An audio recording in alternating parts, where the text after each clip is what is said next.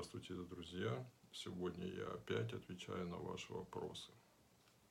Итак, Валентина Ярмак. Дорогой батюшка Владимир Васильевич, ну, пожалуйста, мое отчество знают. Такая сердечная просьба к вам. Моя дочь, ой, это сейчас э, не вопрос, это просьба о молитве. Да, я молился, Валентина, все будет хорошо. Хочу предложить такой вопрос. Что дает человеку исповедь? Легко ли покаяться в своих грехах? Хотел бы пояснить, узнать, что дает исповедь именно человеку, который исповедуется. Меня однажды исповедь излечила от испуга и вечного беспокойства, от страха за свою семью. Я всю жизнь буду благодарна тому молодому священнику, который тактично и мудро нашел массу времени и слова, которые помогли мне подняться над моей проблемой. Я больше к этому не возвращаюсь. Спаси Господи, Валентина Ярмак. Прекрасно. Я очень рад за вас. И я уже говорил в этом видео, э, объяснял значение исповеди. Ну, могу повторить. Э, исповедь первое, что дает, самое простое, это избавление я понимаю, сейчас будут меня смотреть люди помимо церковных и не церковные, но все равно обозначить это надо. Помимо Бога, вы, наверное, знаете, что существует и в мире и сатана.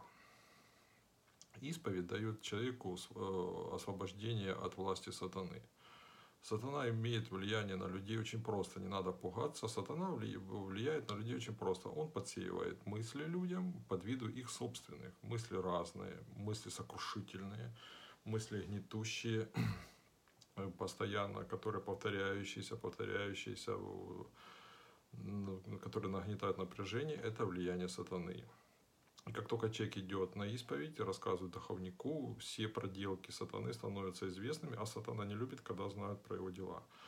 И когда его тайны раскрыты, сатана не имеет власти над людьми. И вот здесь правильно Валентина Ермак описала, что да, да, она получила избавление от страхов и все остальное. Понимаете, что от Бога не бывает страхов. Если и Бог не бывает навязчивым. Мысли от Бога всегда хорошие, добрые и понятные. Все, что непонятно, все, что тяготит душу, это от лукавого. Потому для этого существует исповедь.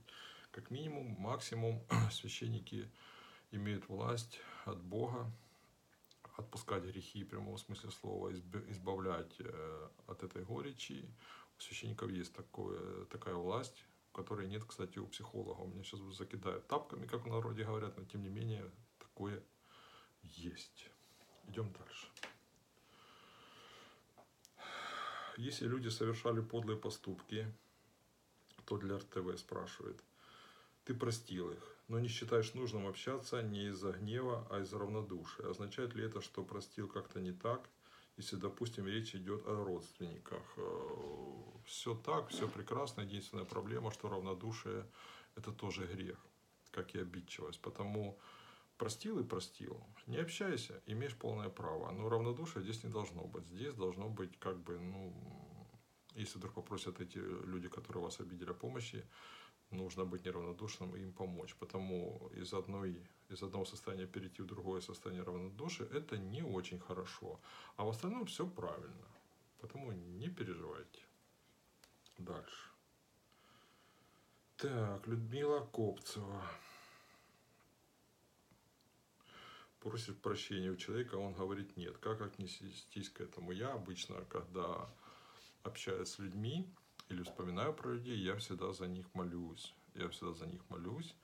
Особенно, когда у меня бывают наваждения всякие, когда меня кто-то беспокоит мысли там, о тех людях, или тот мне приснился, или я про того вспомнил, или я на того-то обиделся, я обычно молюсь простыми словами. Господи Иисусе Христе, Сыне Божий, помилуй меня грешного, и молитвами того Петра Ивановича, помилуй меня. То есть я молюсь и за себя, потому что знаю, что если я впадаю в уныние, это плохо.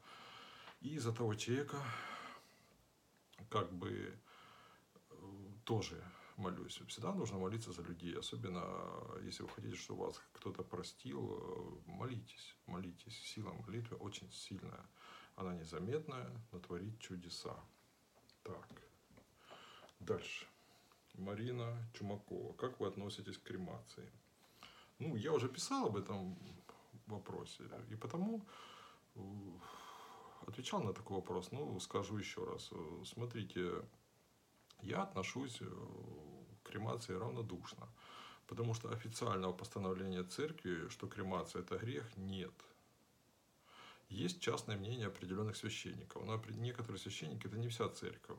Церковь, она обычно заключается решение в догматах, в канонах и всем остальном. Если нет такого канона официального, прописанного, значит все в порядке.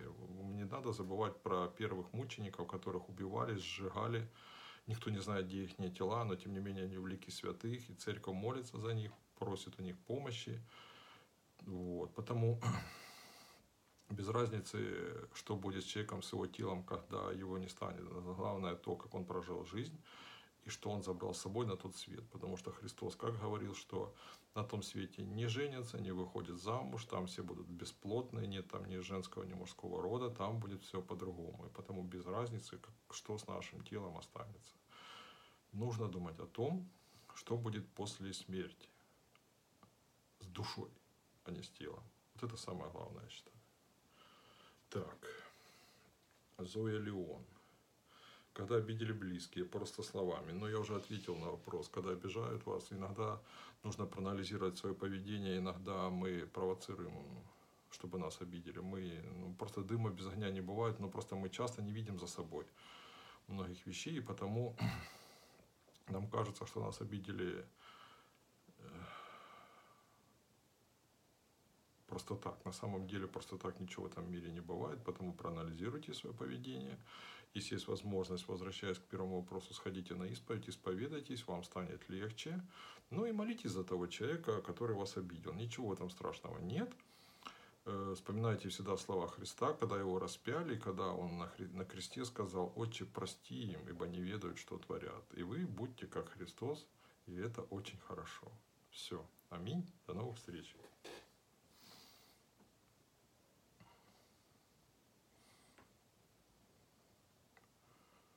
А, еще. Э, меня спрашивали, где я живу. Вопрос только что сейчас выехал, и я отвечу. Просто я живу в Луганской области, в Украине. Это под в Старобельском районе, село Веселое. Это подконтрольная территория Украины, а мой дом, город Стаханов, остался в ЛНР. Я там уже не был 8 лет, там похоронены мои родители, и ну, так и живем. Живем мы в 70 километрах от линии фронта. Вот, вот теперь точно все, уже вопросов нет.